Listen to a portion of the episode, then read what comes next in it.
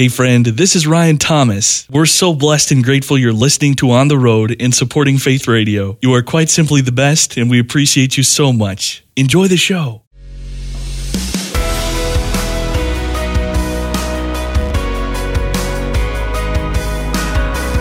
Discovering stories of courage, determination, and hope. Welcome to Faith Radio's On the Road.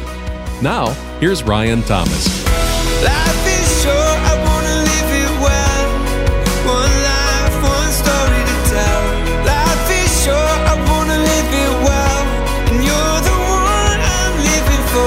Now, it's a weekend where we celebrate the freedom and blessings of being Americans. And you'll find few individuals who did more to craft and sustain this American experiment than the first Secretary of the U.S. Treasury, Alexander Hamilton. The founding father was surprisingly forgotten in the centuries since he lived, but is now enjoying an absolute renaissance of renewed interest thanks to a smash hit Broadway play and brand new film just out this week. As it turns out, faith was a defining feature of Hamilton's life, both the purpose and courage it gave him, as well as his shortcomings in keeping to that faith. To dig into this extraordinary story today, we welcome Kevin Cloud. Kevin is a pastor, church planter, and the author of God and Hamilton Spiritual Themes from the Life of Alexander Hamilton and the musical he inspired. Welcome aboard, good sir. How is the day treating you thus far? I am doing wonderful. It's been a good day and excited to have this conversation with you all today. Well, we're so excited to talk to you. And on July 4th weekend, nonetheless, we didn't even plan that. It just sort of beautifully worked out. But there's really sort of a three step process that brings this founding father who obviously hasn't been with us for a rather extended period of time back to the cultural front page. The musical Hamilton premieres in 2015. It is based off a biography written in 2004, aptly called Alexander Hamilton. And now, finally, step three a feature film depicting the musical just released on Disney Plus this week. So that is what happened. I guess my question is why? I mean, what was it about the story of this man that, when it was retold in this fresh way, it just seemed to speak to us so powerfully? Yeah, I think that's a great question. I, I think a number of factors really played into that happening and it becoming a cultural phenomenon. You know, I think even when they wrote this musical, I don't think anybody could have imagined it becoming what it has become. In fact, I heard a story of one of the original cast members that was doing workshops as they were trying to work out this this musical before it even was on Broadway, and he was telling a friend about this musical that he was working on about it was a, a hip hop musical about a, one of the founding fathers, and all of his buddies were telling him, "Man, you got to get off of that show immediately. That thing's not going anywhere. Like, go get on a show that's going to turn into something, right?" So nobody could have anticipated, but I think I think a number of things worked to make that happen. First of all, it, it truly is a, a brilliant work of art. I got to see it on Broadway in 2014, and I left the theater just stunned by the by the songwriting, by the arc of the story, by the dancing, by um, the light design. I mean, everything about it is just an absolute genius work of art. And so I think that's part of why people are drawn to it. Um, I think another reason, though, is that the the themes that are at the center of Alexander Hamilton's story are the themes of our lives. They are the themes that are at the center of the gospel. There, it is a story of grace and of surrender and forgiveness and death and redemption. And I think that all of these ideas are are so much at the center of who we are and the struggles that we ex- encounter day to day lives that it um, draws people into the story in some pretty powerful ways. Uh, that's so well said. That was a big question, but you just hit it out of the park. I mean, well done. you know, uh, thank you a sort of ironic feature of his legacy being so huge is that I think he and, and Benjamin Franklin are the two people that so many folks think were presidents of the United States, but of course right. actually weren't. And that in itself pretty much does say it all, though, right? I mean, here's a guy who arguably, alongside Franklin, shaped the country more than anyone else who was not elected president, and quite probably more than many who were. Yeah, I mean, most historians would say that behind George Washington, that Alexander Hamilton really was the second most influential founding father. I mean, he was so instrumental not only in the Revolutionary War, but in building our government. Uh, just played a huge, huge role in the systems and structures, economics of, of building our government. And so it is ironic that this man that had such a huge impact on the beginning of our nation did kind of become a, a founding father. And part of that was because he died prematurely. You know, I mean, he went to a duel of honor with Aaron Burr, the sitting vice president, and, and was shot and killed. And so I think the fact that his life was cut short probably had a lot to do with that. Um, but it is it is very ironic that it took a, a musical to kind of bring him back to the forefront, and now, now he's become a cultural phenomenon unlike any we've ever seen, probably. Yeah, it's really true. And I want to I want to circle back to the duel a little bit later because it is pretty pretty extraordinary, particularly, you know, in a time when you'll hear so many of us talk about, well, this is this is an unprecedented level of vitriol uh, that we're seeing in the United States. Well, we'll go back to a time when uh, the Vice President of the United States killed the Secretary of the Treasury in a duel, right. and right. maybe think that we don't have it quite as bad as we think we did. But let's start a little bit earlier in uh, Alexander Hamilton's life, and we'll sort of talk on two tracks. There's the story, the historical story of uh, Alexander Hamilton, and then uh, the narrative of the musical itself. But a lot of people don't know this. By age 11, he was an orphan in the Caribbean with very few resources. This is not the biography of someone that you might expect to help build a new nation, but you write that it was a powerful journey of grace that took him forward. Can you sketch a bit about what you mean by that? Yeah, I would love to. So, Alexander Hamilton grows up in the Caribbean. His father actually abandons their family when he was around the age of five, and at the age of 11, his mother died. And so, um, at a very young age, Hamilton finds himself this poor orphan kid in the Caribbean without any really future possibilities that he could have pursued. Um, a few years later, a hurricane devastates the island that he's living on, and Hamilton pins a letter in response to this hurricane. And, and the letter was so beautifully written, it was so articulate that the local newspaper picked it up and ran a copy of it. And some businessmen in the Caribbean, they read this letter and they were so impressed with, with the author that they actually went and found Alexander Hamilton. And they sat down with him, and I love to imagine this meeting. I love to imagine this this orphan kid who probably didn't have a lot of positive influences uh, influences in his life um, being set down by these wealthy businessmen and them saying to him, "Son, we believe in you. We think you have real potential. We think you can make a mark on this world." And and what a gift of grace just those words would have been to him. I mean, I just can imagine him. Uh, just his, him coming alive as he heard these men speak into his life, and uh, but then they go beyond just speaking these words. They they send him to America. They they raise a fund to pay for him to go to America to get his education. So so everything that Hamilton becomes in America, and we've already talked about how he's he's um, known by historians as the second most influential founding father. That all happens because of this foundation of, of grace in Hamilton's life. He's given this gift that he didn't earn, a gift he never could have deserved, but this gift that enables him to come to America and and become what he became. I really connected with that as well because, of course, I think each and every one of us has that moment that we look back on, you know, and and hopefully we're blessed to have a few that moment where somebody says, "Man, you really have something here. You know, you really have a gift that God has given you." And I just want to point to that and say that I see it. I mean, that's that's a powerful gift we can give to others as well, isn't it? That's exactly right. And and that's the power of these stories. I mean, a story like Hamilton has all of these moments that we can look at and we can say, well, man, what what an incredible thing that those people had an impact on Alexander Hamilton's life. Who are the people that I might be able to have an impact on? Who are the people that I can speak a word of encouragement to? Who are the people that I can call something out of? Who are the people that I can um, cast vision for? And and anytime we do that, we offer this tremendous gift of grace to them as well. And and it just reminds us all that we have that same potential. Mm. Well, that's the voice of Mr. Kevin Cloud today. Kevin is a pastor, a church planter, and the author of God and Hamilton Spiritual Themes from the Life of Alexander Hamilton and the musical he inspired. Amazing part of that, too, is I believe you wrote the book two years ago, and here we are two years later, and the phenomenon still continues unabated. I mean, you couldn't have really expected that, I imagine. Yeah, I don't think anybody could have. I mean, um, you know, not only did, did it explode on Broadway and then the national tour start, and then Disney paid, you know, tens of millions. I don't remember the exact number. I want to say it was 60 or 70 million for the rights. and it was going to be a major motion picture release next October. Uh, but because of, of everything with COVID, they moved it up and they're turning it into a, you know, they, or they have turned it into this Disney Plus release now.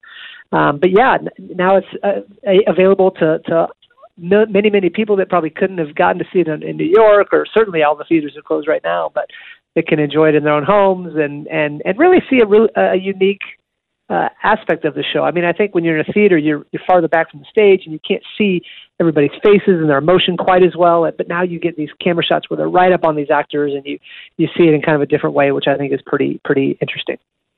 Well, really is interesting. And you've talked too about how uh, the story and the way it's told is so compelling, even for those who, I believe you said, even for those who feel that musicals have just a little bit too much singing for their taste. yeah, yeah. I have a friend who I was telling him about my book, and he said, he said, yeah, you know, I'm just really not that into musicals. And I, I said, why not? What what don't you like musicals? And he said, oh, there's just so much singing in musicals.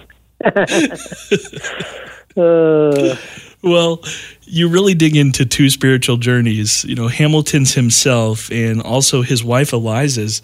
So give us a sense, if you could, of who God was to Alexander Hamilton and, and then also the quite extraordinary faith of his wife Eliza. Yeah, so so part of the reason that these that these great themes of the gospel are at the center of the lives of Alexander and Eliza Hamilton, or, or at the center of the musical, is that they really were at the center of their, their lives. I mean, Alexander was a, a remarkable man of faith. He grew up in the Caribbean, as we mentioned before, writing hymns. Uh, they're, they're, they're hymns that speak very eloquently about his relationship with God and his, his experience of God in his life. Uh, at a very young age that they're written, and, and yet they're so powerful and so eloquent. He comes to America and begins to attend King's College, where he would have gone to chapel every day and church twice on Sundays. His, his roommates spoke about the fervency of, of his prayers. And so he really did live this deep life of faith. Um, in his middle years, reading his letters and, and other writings about him, he does seem to have drifted from that a little bit, and where he went through maybe a season of, of his faith not being quite as important to him. At least it, it appears that way. But toward the later years of his life, it comes back, and and he he buys some land and longs to build a chapel uh, for his children on it. He there's stories of his kids talking about sitting around with him reading the scriptures and reading the the notes that he had taken in the margins. Um, one of the powerful examples uh, to me of, of this faith is when he's on his deathbed. He was shot and he's dying from this this wound, and his wife Eliza is in the room with him, and and Alexander over and over again says to his wife, he says, Eliza, remember you are a Christian. Remember you are a Christian and mm-hmm. he's trying to give her this last sense of hope um, as he's about to die to remind wow. her that this isn't the last word, that this isn't the, the, the final word, that death will not have. Uh, so there's all these examples of, of this robust faith in, that Hamilton shows in his life, and, and his wife Eliza was also a remarkable woman of faith. I really loved doing research for this book and learning about Eliza Hamilton. She um, also loved God, um, lived this remarkable life of faith, um, after Alexander died, kind of one of her crowning achievements was she felt called by God to build an orphanage, which I think is a, this beautiful picture of redemption because Alexander Hamilton himself was an orphan, and you can imagine hmm. um, him living with that kind of that shame and that that sense of of um, not being proud of that heritage. You know, to be an orphan sure. back in in those times um, would have been a very hard life. And so you can imagine Alexander kind of sharing that burden with his wife and his wife feeling the pain of that as well. And then after Alexander dies, she, with a, another group of women, uh, decide to build the first public orphanage in New York City, and they offer this incredible gift to all of these orphans that come through their their orphan their orphanage, and and that that organization that Eliza started actually still operates today in New York City under the name Graham Windham, And it's just mm-hmm. remarkable that this heritage that she started all the way back then still continues to serve families in need in New York City. It's just a remarkable example of uh, the faith that Eliza had and how that faith continues to impact people's lives today. Uh, it's really special, and I love that you. Thank you so much for telling us that story. It's uh, it's fascinating to to go behind the headlines of history, as it were. You did I see correctly too when I was looking at the dates on her life? Did she nearly live to be hundred years old? That's right. That, that that is right. I don't remember exact the exact age, but yeah, she was late nineties. Oh wow! Um, when she she finally passed away, so she outlived Alexander by almost fifty years. Man, and that was obviously not particularly common in those days. sure, no, no, no. She lived she lived much longer than was expected. Well, we're talking with Kevin Cloud today on the road uh, for Faith Radio. Kevin is a pastor, a church planter, the author of God and Hamilton Spiritual Themes from the Life of Alexander Hamilton and the musical he inspired. You know, one of the most powerful moments of the musical is its depiction of Eliza choosing to extend forgiveness to Alexander. It feels weird to have these historical characters on a first name basis, but when you see the musical, that's kind of how you feel. But Yeah, after right. after he's betrayed really in a public and, and devastating way, betrayed her, can you set that moment up for us? Because that was both a historical first and something that obviously speaks to us so powerfully still today. Yeah, of course. So Alexander Hamilton was the Treasury or the Secretary of Treasury, and he ends up engaging in an affair with another woman by the name of Maria Reynolds. And he is in this affair with her, and because of his relationship with her, and um, rumors start about what's what's going on with their relationship. And the rumor is that he is actually engaging in speculation, meaning he's he's providing this woman intimate secrets about the economy and decisions that the government will be making so that she can benefit from them financially. Uh, now, if, if that were to be true, you know, his his entire reputation and his his position in the government would be at stake uh, because he would be engaging in illegal activity. And and so Hamilton, as these rumors grow, decides that he's going to confess to this affair in sordid detail. He he he publishes an essay in, in the newspapers. Um, telling everybody about his relationship with this woman, basically to protect his political career but in doing so devastates obviously his his wife and his family and and they are so embarrassed and and so uh, I can imagine angry with him. There's a great scene in the musical. The song is called "Burn," where Eliza finds out what's happening, and she's so hurt by Alexander's decision and and the way that he publishes this and this affair that he's been having that she decides to burn all of the love letters that she's written him. And you can imagine that would have been one of Alexander's most treasured possessions, reading back through these letters that his wife over the years had written to him, and she burns them all. Um, but, you know, Eliza walked with God, and over time, she comes to forgive her husband and reconciles with him. And that that moment is captured really powerfully in the in the musical. Alexander is kind of singing to her, trying to reconcile, trying to reach out to her, and she's kind of cold and stiff towards him. She flinches at one moment when Alexander reaches out to touch her, but then as the song continues on, she kind of softens, and finally she does forgive him, and she reaches out and takes Alexander's hand, hand, and she starts singing with him, and the entire chorus sings out in that moment, "Forgiveness, can you imagine?"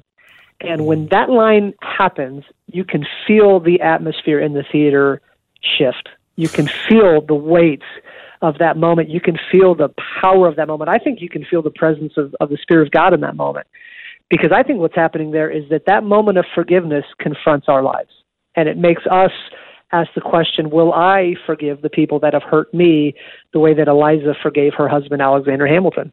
And that's a great example of the power of story, how um, Lin Manuel Miranda calls these moments moments of action, where we see something on the stage, and that moment then confronts the audience's life, and it, it demands the audience to respond to that moment. And so we see this moment of forgiveness, and then it confronts us, and it makes us ask, will we be the kind of people that forgave that forgive those who have hurt us the way that hmm. Eliza forgave Alexander?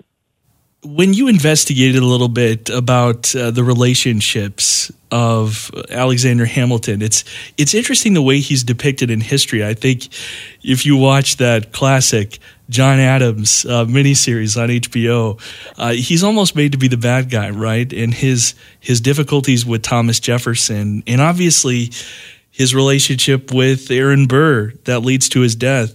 Do you get the sense that he was a difficult person to get along with, or more so were Jefferson and Burr just uh, uniquely challenging to get along with? He actually does come across as someone who's difficult to get along with. I mean, George Washington adored him. Uh, George Washington had a very close relationship with him, and and really was his his primary friend in the U.S. government in the early years. But when Washington decided not to run for a third term of the presidency, uh, Hamilton really did struggle with the rest of the founding fathers. He he could be arrogant at times. He could be brash. Um, coming from the the lowly circumstances that he came from, I think he often felt um, inferiority being around some of these other founding fathers who had wealth and who had good family lineage. Uh, and so there, there were a lot of factors that I think Hamilton was kind of working against himself. I mean, John Adams despised Alexander Hamilton. It wasn't uncommon. I mean, there, there, he really did struggle because of those reasons to get along with the other founding fathers. And in in some ways, it is encapsulated with the Aaron Burr incident, where Burr and Hamilton had been political enemies for so many years, and and Aaron Burr got so tired of it that he challenges him to a duel. And when they go to the duel, uh, you know, typically when you challenge someone to a duel back then, it, it almost never got to the dueling ground. It was a way to protect your honor, and, and people would work out their differences, and, and that would be the end of it. But when, when Aaron Burr uh, challenges Alexander Hamilton to, the, to a duel, you almost see Hamilton stoking the fires a little bit. It's actually captured in this beautiful song towards the end of the musical where Burr and Hamilton are going back and forth and and Alexander seems to be just egging him on almost, which just was a part of his personality. And they go to the dueling ground where where he is eventually shot and killed by Aaron Burr. But I, I do think that I do think that was part of what makes the, the story of Hamilton so interesting is that he had these amazing successes and did so much, but also experienced these real failures and and difficulties with his getting along with other people and and there's ups and downs and highs and lows, which makes a really compelling drama. Man, it sure does. And obviously, you know, every single one of us can relate to uh, being labeled exactly as you described. You know, a life where we trust in Jesus, where we make really successful moments, where we have moments of, of extreme failure and real valleys as well. And and I love so much about what you do in the book is you talk about how we can apply uh, what we can learn from the life of Hamilton. I wonder as you look about the way his life ends, you know, and as you see that really when you start to realize just how much of a contribution he was uh, to the United States, really that moment robs a young country of a brilliant man uh, in what he could have contributed. But what do you see that is redemptive, even in that moment? You mentioned the prayer uh, there at his at his bedside. Yeah, I think it goes back to our conversation earlier about Eliza Hamilton and what she did with with his legacy. That's the last song in the musical is her singing about this legacy and, and how she's going to live out Hamilton's legacy. And she she collects a lot of his papers and tries to put it in a book form. She uh, raises money to build the Washington Monument, and and but ultimately her crowning achievement is the orphanage. And she sings in this song that the orphanage is is what she's most proud of. And at one point, she even says that in every single orphan that she sees in this house that she's built, this orphanage that she's built, that she sees Alexander in each of them. And going back to Graham Windham, the organization that exists today that started it was started by Eliza Hamilton. Um, I've met the president. His name is Jeff Dannhauser, and and he talks about how that spirit continues to animate their work today. That then they, when they work with kids in need in New York City today, that they see that same potential. That they try to think back to a young Alexander Hamilton coming to America as an immigrant and then making such a big impact on people's lives and and that, here we are so many years later where you still have leaders that are looking at young children in need but that see incredible potential in them and hope in them mm. and that are offering to make something beautiful out of the difficult circumstances that they find themselves in and and that all is a direct result of of Eliza and the work that she did and this orphanage that she law that she um, launched that really was that really came out of this broken part of Alexander's life that Eliza tries to redeem and make beautiful. Man, how about that? Well, the book once more is called God and Hamilton Spiritual Themes from the Life of Alexander Hamilton and the musical he inspired. Kevin Cloud with us today, the pastor, the church planter, and the author of this really tremendous book. You, you know, if you're a history geek, let's just say it, like myself, you're going to absolutely love it. But honestly, even if you're not, even if you just love good stories and the power of a story, I think you'll really enjoy it. So, before we maybe get to a final question, if we have a moment here, sir, uh, where should people go to learn more about your work and grab a copy of the book? Yeah, so the copy is available um, at Amazon.com, so that's probably the easiest place to get the book. Um, as far as learning about me, I have a website, kevincloud.me, and I've been traveling the country really speaking about this book, um, preaching at churches and at college campuses, and, and along the way, I've developed kind of some content, a workshop, and some other content around kind of life at the intersection of creativity and faith. And I just feel really thankful that the Lord is opening doors for me to do that. And you can find more information about me and about those workshops at kevincloud.me. Well, just a couple moments left here at the end, and you you spend a lot of time talking about just the power of a story that is told beautifully and told well. And it's a really interesting thing that you do, but there's an encouragement as well that I felt to be willing to share stories because God can use them in just an incredibly powerful way. Is that is that a fair way to put it? Yeah, I think that's right. And and I, I would say the encouragement to me would also be that every time we go to the movies, every time we go to the theater, every time we read a book, that we would go anticipating that God would use those stories to transform us, that God would use those stories to give us hope, to cast vision for what our lives could look like, um, to do all kinds of work in our hearts. And and if we go to, into these stories with that expectation, I think God can really use them in powerful ways in our lives. Well, sir, thank you so much for your time today. Thank you so much for uh, really indulging us in our historical uh, geekery. It's just been an absolute treat. well, I've really enjoyed the conversation and I'm really honored to be on your program. So thank you so much for having me. Thanks for sharing in the story of this latest episode of Faith Radio's On the Road. For more on today's conversation and the full podcast archive of all our episodes, look for On the Road when you visit myfaithradio.com.